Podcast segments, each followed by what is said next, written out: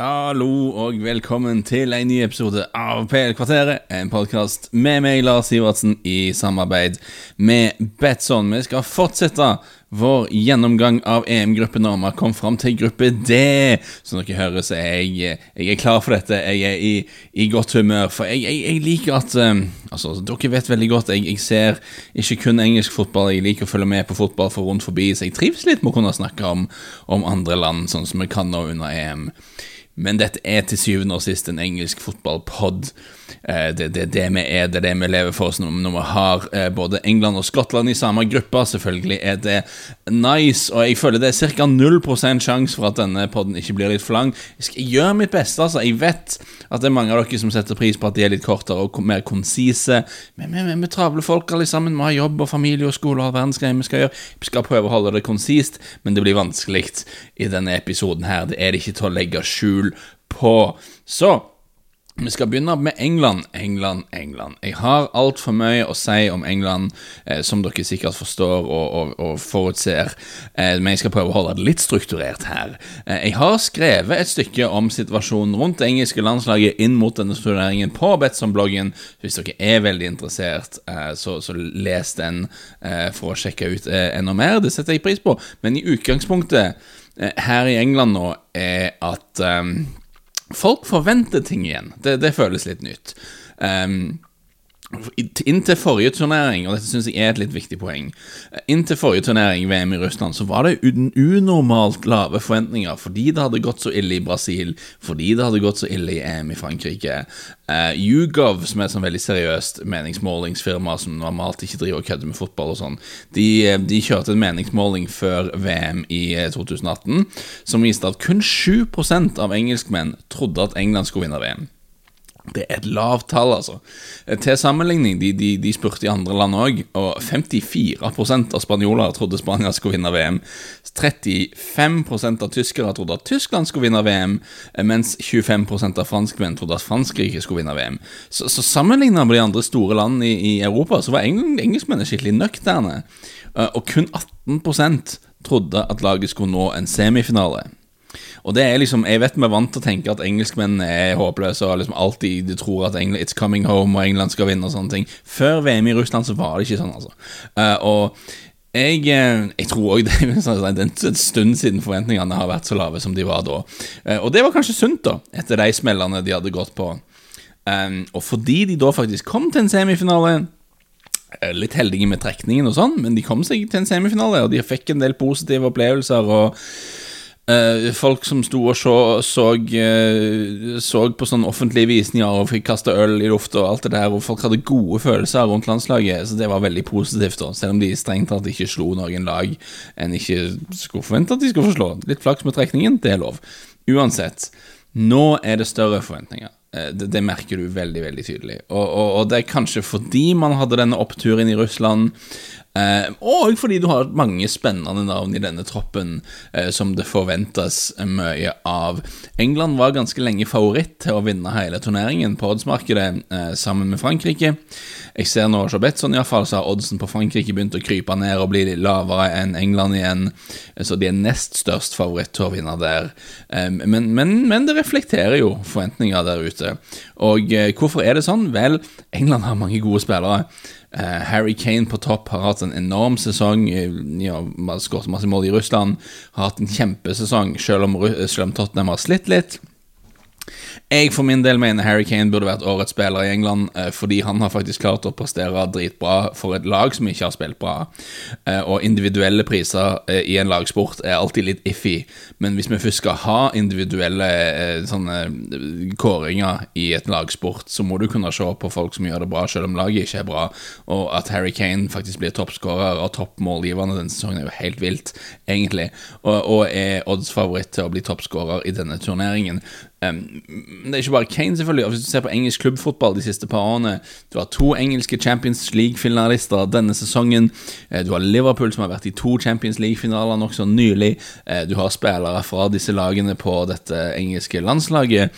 Framover på banen har du Kane, du har Jaden Sancho, Phil Foden, Mason Mount, Raheem Sterling, Marcus Rashford, Jack Grealish på Køyesaker. Altså, det er mye spennende på dette laget her. Eh, du har gode alternativer på begge sidebekkene. Det er mye nice her. Jude Bellingham på midten er jo fem år gammel, men har hatt en skikkelig kometkarriere i Bundesliga. Vært enormt bra for Dortmund. Mye kult i den engelske landslagstroppen. Og, og mange folk spillere som framstår som jordnære og fine folk sammenlignet med det vi kanskje har sett før. Ikke noe sånn Wags-spetakkel i Baden-Baden som vi hadde i, i, den tid. Uh, Gareth Southgate har snakka bra for seg om mange vanskelige temaer. Eh, det er lett å like denne gjengen, og det har ikke alltid vært tilfellet med England. Og jeg tror det har fått mange som normalt sett er skeptiske til England, til å tenke at kanskje, kanskje de har noe, noe, på gang her. Og jeg tror det at laget kom til semifinale i 2018, at de faktisk vant en straffesparkskonkurranse mot Colombia, eh, at en del av spillerne i troppen har hatt en positiv opplevelse i en turnering, jeg tror det er en fordel for det mentale, eh, som alltid har vært en problem for England i turneringer. De skal spille på Wembley i alle kampene i gruppespillet. Det tror jeg er en fordel. Kanskje i kampen etter det, litt avhengig av hvordan det går. Men det fins et men her, eh, som dere kanskje, kanskje gjetter. Jeg jeg syns det er en del ting som, som uroer meg litt òg. Altså, jeg har lista opp masse grunner til at man skal være optimistiske på Englands vegne. Masse grunner til at folk er optimistiske. Men jeg har lyst til å være litt festbrems òg, da. Eh, og, og, se litt på den andre siden av mynten her, og se på ting som jeg er litt skeptisk til, som gjør at jeg totalt sett ikke er så optimistisk på Englands vegne i denne turneringen. Først og fremst er jeg skeptisk til keeperne. Altså, England har en utrolig tradisjon for å ha gode landslagskeepere opp gjennom historien. Jordan Pickford er jeg litt skeptisk til. Han har en tabbe i seg. Um, jevnt over slipper inn for mange mål. Um, vært god for England, da. Vært bra, Var bra i VM, for all del, men jeg er ikke sånn helt solgt på Pickford. Um, når han er god, er han veldig god, men når han er dårlig, så ser han ut som en sånn litt forvirra Joe Hart-imitator, og, og, det er ikke bra. Eh, jeg er litt skeptisk til mitt forsvaret. Harry Maguire har sine kritikere, men han er utrolig viktig for dette laget, og han er ikke frisk. Han, er ikke, han, han blir sannsynligvis ikke klar til den første kampen. Om han blir litt klar etter det, så guden vet hva slags kampform han er i.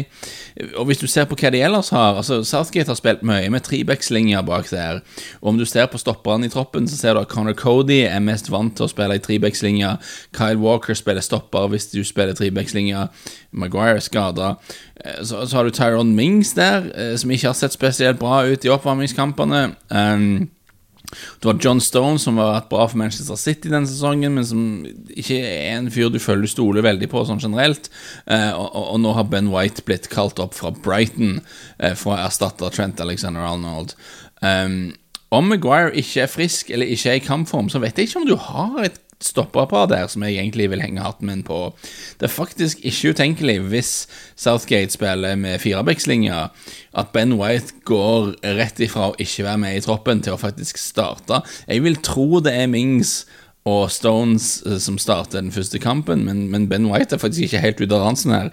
Uh, og det er jo litt spesielt med tanke på at han ikke var med i den, i den første troppen. Uh, sentralt på midten så har de tatt med Jordan Henderson, selv om han mest ikke har spilt siden februar. Har vært skada siden februar, fikk en omgang mot Romania, så rusten ut. Um, hvis Altså Uh, om, om, de spiller 4-3-3, så vil jeg tro det er Declan Rice uh, som anker, Mason Mount som indreløper og Henderson i den andre rollen der. Uh, kanskje altså Hvis Henderson ikke kan spille, ikke er klar, så er det Calvin Phillips eller Jude Bellingham. Hvis de spiller fire Beklager, hvis de spiller 3-4-3, så er det Declan Rice sammen med Calvin Phillips eller Bellingham sentralt på midten. Eller Henderson, hvis han ser bra ut. Men Ok, Declan Rice er, en bra spiller, hatt en flott sesong for Westham, kommer til å vokse seg enda bedre og bli en, en skikkelig dominerende midtbanefigur i engelsk fotball over de neste ti åra, det er jeg ganske trygg på, men jeg, jeg savner en dirigent på den midtbanen. Jeg håper Jude Bellingham starter. Jeg, jeg mistenker at Southgate ikke, ikke våger det. Uh, men, men, jeg må jo si at jeg får ikke helt sånn wow, dette laget vinner EM-følelse av den midtbanen der, da. Jeg, jeg gjør ikke helt det. Og, og, framover så har de jo et skikkelig luksusproblem, uh, med tanke på hvem som skal spille sammen med Kane. Jeg tror Mason Mount starter nesten uansett. Og jeg tror ikke han starter som en av de to sentrale litt dypere på midten. Så hvis de spiller 3-4-3, eh, så er det Kane på topp, Mason Mount og én av Ok, Raheem Sterling, Jaden Sancho, Marcus Rashford, Phil Foden, Jack Grealish, Bukayo Saka. Én av de seks skal inn. Så det er kult at du sier du har veldig mange av disse her, og det er veldig stas, men du kan ikke bruke alle på en gang. Det, det, ikke, det går ikke an, det. Eh, hvis det er 4-3-3, som det har vært i stort sett alle kampene i 2021, så det er nok det, ok, da spiller Mount indreløper, tenker jeg, og så er det to av de litt mer solide midtbanespillerne, sikkert Rice og Henderson, eller Rice og Phillips. Kanskje Bellingham hvis Southgate gutser. Det hadde vært kult, men jeg tror ikke det skjer. Um, og da skal du velge to av Sterling, Sancho, Rashford, Foden, Grealish og Saka. Uh, uh, det er ikke lett å plukke ut hvem av de to skal være, men det, det, det er jo det Southgate får betalt for. Så når du tenker på landslag, så er det lett å tenke wow, vi har alle disse spennende spillerne. Men du kan ikke bruke alle på en gang. Det, det, går liksom ikke, det. Så jeg tror òg du har en liten utfordring med balansen der. For ok, hear me out her. Foden, Grealish og Sancho til en viss grad, Sancho iallfall, er alle spillere som, som, søker veldig ball. da De vil ha ball i fot, utfordre én mot én og sånne ting. Det er ikke nødvendigvis spillere som tar masse løp i, i bakrom og, og, beveger seg veldig veldig mye foran ballen. Um, Kane liker å komme dypt, som vi vet. Mer og mer i Tottenham så er han ikke en sånn klassisk speedspiss. Han liker å komme ned og være med i det oppbyggende spillet. Så minst én av vingene her må være det som Son Min er i Tottenham. Altså en spiller som går på løp inn bak i det rommet Kane liksom etterlater seg når han møter. Du må ha folk som går på løp her. Og da tenker du jo først og fremst på Raheem Sterling eller Marcus Rashford, eh, som spiller litt på den måten. Stirling har vært i skikkelig dårlig form i vår, rett og slett. Jeg er kjempefan av han. Jeg, jeg syns ikke Stirling får nok credit eh, for det han har gjort for City de siste par årene. Kanskje fordi ganske mange ikke liker City, jeg vet ikke. Eh, men realiteten er at han står med to mål og to mål i årene på de siste 19. Så Et par av dem kom inn fra benken, men han er ikke i form, altså. Um, så om du ser på form, så skal ikke Stirling starte. Så ser du på Rashford, vel Altså, Rashford er riktig spillertype, men Rashford går og bærer på både en rygg og en fotskade, og, og er heller ikke i kjempeform. Jeg mener Jack Grealish bør starte. Han har sett så bra ut i treningskampene England har spilt. Han har en sånn evne til å gjøre ting på egen hånd, vinne dødballer, eh, som jeg tror kan være kjempeviktig i et mesterskap. Um, skal du starte Grealish, Kane og Foden, Grealish, Kane, Sancho Der har du uansett tre spillere da som jeg tenker alle søker litt ball. Alle vil komme og være med og ha ball i fot. Jeg, jeg, jeg, ikke, jeg, er redd for at de ikke tar nok løp, eller jeg er redd for at det ikke er nok bevegelse uten ball. Og det er veldig typisk England da i internasjonale mesterskap at det har liksom Ingen tar initiativ, ingen beveger seg, alle vil ha ballen i fot, og så, så blir det aldri noe av dette. her Så jeg er litt bekymra for balansen offensivt, selv om du har et hav med dritgode spillere der. Så kanskje jeg overanalyserer, det har skjedd før, men jeg er litt skeptisk. Um, du har et vanskelig regnestykke, og jeg er litt usikker på om Gary Southgate finner de riktige svarene her. Og nå som du har høye forventninger, og det er ganske dyp uenighet om hvem som bør starte. Så Southgate syns jeg litt synd på, det, for han kommer til å bli drukna her i en syndeflod av etterpåklokskap fra alle og enhver om England ikke lykkes. Og uansett hva vi gjør den sommeren, så skal jeg prøve å ikke gjøre det for meg her på poden, iallfall. Selv om jeg vil si fra dag én veldig Team Grealish, altså Grealish bør spille. Uansett, når jeg har sagt alt dette her, tror jo fortsatt England vinner gruppa her. Skal de det? Jeg, jeg, tror de vinner gruppa. Jeg, jeg, tror de skal klare det. Problemet er, eh, hvis de vinner gruppa, så venter de da andreplassen i gruppe F i neste runde. I gruppe F, Group of Death. Eh, så du får én av Frankrike, Portugal og Tyskland. Det tror jeg ikke går bra eh, for England. Så mitt tips her er jo at de ryker i, i 16-delsfinalen, for å være helt ærlig. Og det, det er synd. Det, det er ikke det de håper på. Men, men, jeg er ikke overbevist om at England er helt der akkurat nå, at de kan klare å slå et av disse liksom, aller, aller sterkeste lagene i Europa. Um, så, så, det er der jeg lander på England. da Tror de skal, tror de skal vinne gruppa, men Uh, jeg er redd for om de Jeg tror ikke de klarer å komme så veldig mye lenger. Men vet du hva? Alt kan skje i fotballen, som vi vet. Uh, wow! Dette har blitt en lengre pod enn jeg hadde planlagt. Men vi, ok, vi tar litt resten av gruppa. Her må vi kanskje korte ned litt ut ifra notatene. Men la oss snakke om Kroatia. Engelskmennenes overmenn fra 2018. Eh, noen av spillerne har de fortsatt med, andre har pensjonert seg. De mangler fra 2018 Manzukic, Rakitic, Strinic, Subacic, keeperne er borte. Modric er fortsatt med. Eh, Lovren er i troppen. Eh, Domagoj videre, den andre stopperen.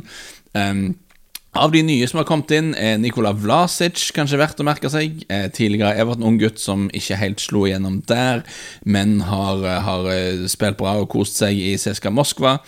Jeg ser ikke noe særlig av den russiske ligaen, men jeg har en bekjent som er CSKA Moskva-fan, som jeg snakker litt med, og som sier mye fint om Nikola Vlasic.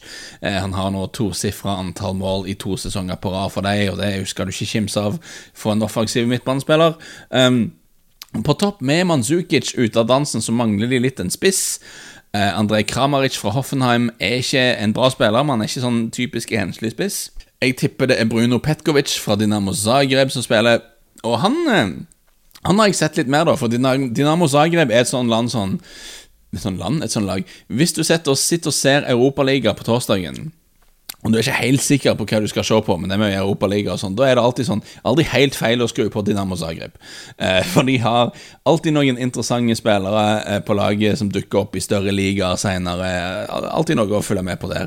Og, og, og Petkovic er litt kul, da, for han, han, er ikke ung, eh, eller noe sånt, men han er en veldig høy Han er, han er over 1,90, men han er ikke en sånn tanksenter. Han er mer teknisk enn fysisk. Og det kan være fordi jeg var sånn fanatisk Berbatov-fan uh, for en del år tilbake siden, men jeg syns alltid det er noe litt kult med sånne høye spillere uh, som har veldig god teknikk. Det er noe litt stilig med det, og, og Petkovic i den uh, kategorien. Jeg tror han starter for Kroatia. Det kan være de bruker Andrej Kamaic, som skårer mål i, i bøtter og spann for Hoffenheim, men ikke en sånn type typisk enslig, enslig spiss der. Ellers selvfølgelig mye bra spillere på dette laget. Brozovic fra Inter har vært veldig god denne sesongen. Glimrende, glimrende midtbanespiller. Luka Modric er der fortsatt. Han har hatt noen kamper for Real Madrid denne sesongen der han har vært liksom på gammelt toppnivå. Så han har hatt andre kamper der han ikke er like god, så du vet jo ikke helt, men Modric på sitt beste er jo bare noe helt annet. Eh, Rebic og Perisic starter sannsynligvis på kantene. Der har du farlige kantspillere. Forsvaret er litt mer diffust. Eh, jeg ser um, Alex Holliger, som er en flink journalist som har skrevet preview for The Guardian, han spår at det blir Versalco, eh, Kaleta Char, Vida og Barisic i fireren bak. Det var òg den fireren de kjørte i siste oppvarmingskamp mot Armenia. Jeg tror ikke det forsvaret er ugjennomtrengelig. Men Holliger skriver jo òg at uh, det skal ha vært litt dårlig stemning internt i troppen, med litt sånn gnisninger mellom de eldre spillerne uh, som var med i VM-suksessen i 2018, uh, eh, og de som har kommet inn siden det. Um, skal vi være litt forsiktige med, med, geografiske stereotyper her. Det skal vi alltid være veldig forsiktige med. Men det er kanskje ikke helt utypisk, litt sånn bråk og leven eh, internt i, i Balkanlagene. Men så er det kulturelt litt mer takhøyde for det òg, da. Altså, vi i Norden er litt sånn Å nei, folk er uenige. Dette kan ikke bli Dette går jo aldri. Mens eh, på Balkan er det litt mer sånn Folk er uenige, det er tirsdag. Uh, altså, altså, Vi trenger kanskje ikke legge altfor mye ned i det, da. Uh, men Kroatia, ok, de gikk til finale i VM i 2018. Enorm prestasjon. Uh, en del av historien der er at de vant både 16-delsfinale og kvartfinale på straffespark. Slo England i semifinale etter ekstraomganger. Så dette er et lag som bare var liksom akkurat gode nok til å krige seg forbi motstandere. Og jeg vil jo si at de har mista litt siden det. Mista Manzukic, Modric er to år eldre, Perisic er to år eldre, Rakitic er ikke med, Forsvaret er ikke like bra. Så nok gode spillere her til at de absolutt ikke skal avskrives, men jeg, jeg tror de kommer på andreplass i gruppa. Uh, jeg blir litt overraska hvis de går veldig mye lengre, uh, så uh, det, det, får vi egentlig bare, bare følge med på. Um, om de, de, vinner gruppen, hvis England tabber seg ut, f.eks., uh, så møter de andreplass for gruppe F i neste runde, og det har vi jo snakket om, det er jo ikke nødvendigvis veldig bra. Det er ikke noe du har lyst til. Så um, vi, får, uh, vi får, se. Jeg vet ikke hva dere tenker om sånne spekulasjoner om hvem som møter hvem i kvartfinale og sånne ting. Altså, det er jo så mange uh, variabler her. Uh, uansett at det er kanskje ikke vits å bruke tid på dette her. Um, hvis vi ser tilbake til EM i 2016, så Ungarn vant gruppa si foran Portugal, Wales vant gruppa si foran England. Så det skjer jo alltid helt uventa ting i disse turneringene, og det skal vi selvfølgelig ha i bakhodet når vi snakker om disse her. Uh, men jeg syns jo det er litt løyelig likevel å snakke om hvem vi tror kommer til å skje, uh, så får vi bare tåle at fotballgudene sparker oss i, i ræva og få oss til å se ut som tomsinger om et par uker. Altså. Sånn, sånn er gamet, det lever vi med. Skottland Ok, Skottland.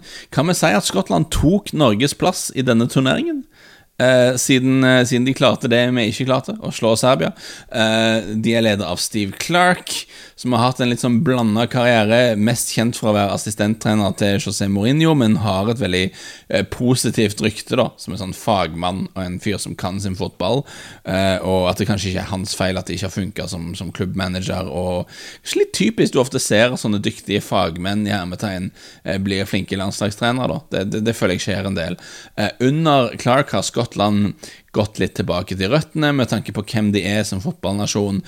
Dette er en forferdelig klisjé, men, men det, det, det, er sånn det altså, De er et veldig hardtarbeidende lag. De er skikkelig ekle å spille mot.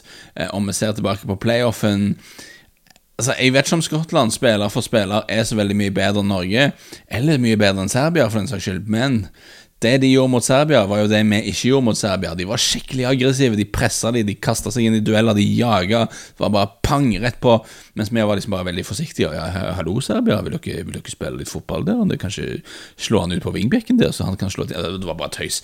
Eh, Skottland var bare punk i trynet på dem eh, og gjorde livet vanskelig for Serbia, og, og kom seg videre til slutt på, eh, på straffekonkurranse. Um, og i, i, Nations League i fjor, de vant eh, både hjemme og borte mot Tsjekkia. Eh, hjemmekampen så jeg, det var hysterisk ufortjent. Jeg tror de hadde fem avslutninger, og Tsjekkia hadde 15. Men ok, det, det er en klisjé, men det er ikke et lett eller kjekt lag å spille mot eh, Skottland. Eh, Clark har løst dette problemet med at de har to veldig gode venstrebacker, med å bruke Kieran Tierney som midtstopper i en trebackslinje. Det har funket ganske bra det Skottland òg har, at de har masse veldig løpsvillige og, og veldig sånn ok brukbare sentrale midtbanespillere.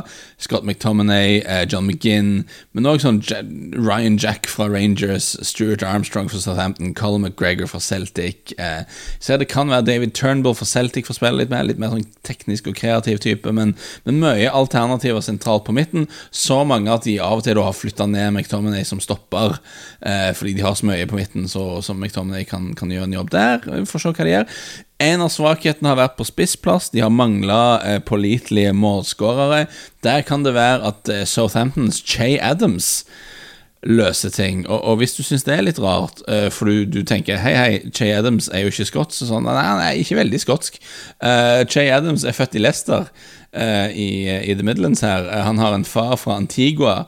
Uh, og Han har faktisk fikk tilbud for noen år siden om å spille for Antigua og Barbuda sitt landslag. Ta noen sånne ferier i, i Karibien når det er landslagspause. Det hadde jo vært nice, men han sto over den. Eh, men fordi han har en besteforelder på morssida eh, som var skotsk, kan han spille for Skottland, viser det seg. Jeg syns det er litt dicy. Han har aldri bodd i Skottland. Men igjen, en besteforelder for Skottland, da kan han spille for Skottland. Eh, og hvis han sier han føler seg skotsk, hvem er jeg eh, for å være uenig med det? Så, og han er jo en klar oppgradering, definitivt, for Skottland. Så jeg forventer trøkk, jeg forventer innsats. Eh, dette er et lag som er i stand til å ta poeng eh, fra hvem som helst i gruppen, spesielt om de har en litt iffy dag, og det er kjekt å ha med Skottland i et mesterskap igjen. Eh, til sist Tsjekkia. Litt òg i den kategorien lag med mange spillere i hjemlige liga som vi ikke har full kontroll på. Men jeg syns likevel vi må ta Tsjekkia litt på alvor. Eh, du ser spillere som Thomas Sucek og Vladimir Kofal som går fra tsjekkisk fotball til Premier League i, i voksen alder, i hermetegn, og bare tar nivået med en gang, sklir rett inn. Eh, og som jeg har sagt før på denne podkasten, det er skikkelig teit å drive og avskrive spillere bare fordi de spiller i en mindre liga. Vi ser alltid eksempler på at det ikke er en smart måte å tenke på. Så og du har Slavia Praha, da, som kommer seg ut av en gruppe i Europaligaen med Leverkosen og Nice fra, fra, Tyskland og Frankrike. Slår ut Leicester, slår ut Rangers. 2019 gikk de òg til kvartfinale i Europaligaen. Da var det i gruppa med Zenit St. Petersburg, Bordeaux og FCK. Gikk videre, slo ut Genk og Sevilla før de røyk mot eh, Chelsea. Så Slavia Praha åpenbart et lag som er bra. Du har en del spillere fra den klubben i, i troppen her. Jeg så Tsjekkia spille mot Belgia i, i VM-kvaliken tidligere i vår. De klarte 1-1. Eh, de var det klart beste laget. Så dette er ikke noe dårlig fotballag. Eh, jeg mener at England skal kunne slå dem. Jeg mener at Kroatia skal kunne slå dem. Jeg tror det blir ganske jevnt mellom Tsjekkia og Skottland, tenker jeg, eh, i åpningskampen på Hemden på mandag. Blir en viktig kamp i, i denne gruppen, og oddsen er jevn i den kampen som det skal være. Hvordan tror vi gruppen ender? Vel, hvis vi ser på oddsen, eh, som jeg ofte syns er et bra barometer for disse tingene Oddsmarkedet har ikke alltid rett, men det har rett veldig ofte. Eh, og, og, hvis du føler veldig veldig sterkt at du vet bedre enn markedet og oddsen her, så, så blir kunde bedt sånn da. Bare rake inn masse gevinst det, hvis, hvis, du har fasiten.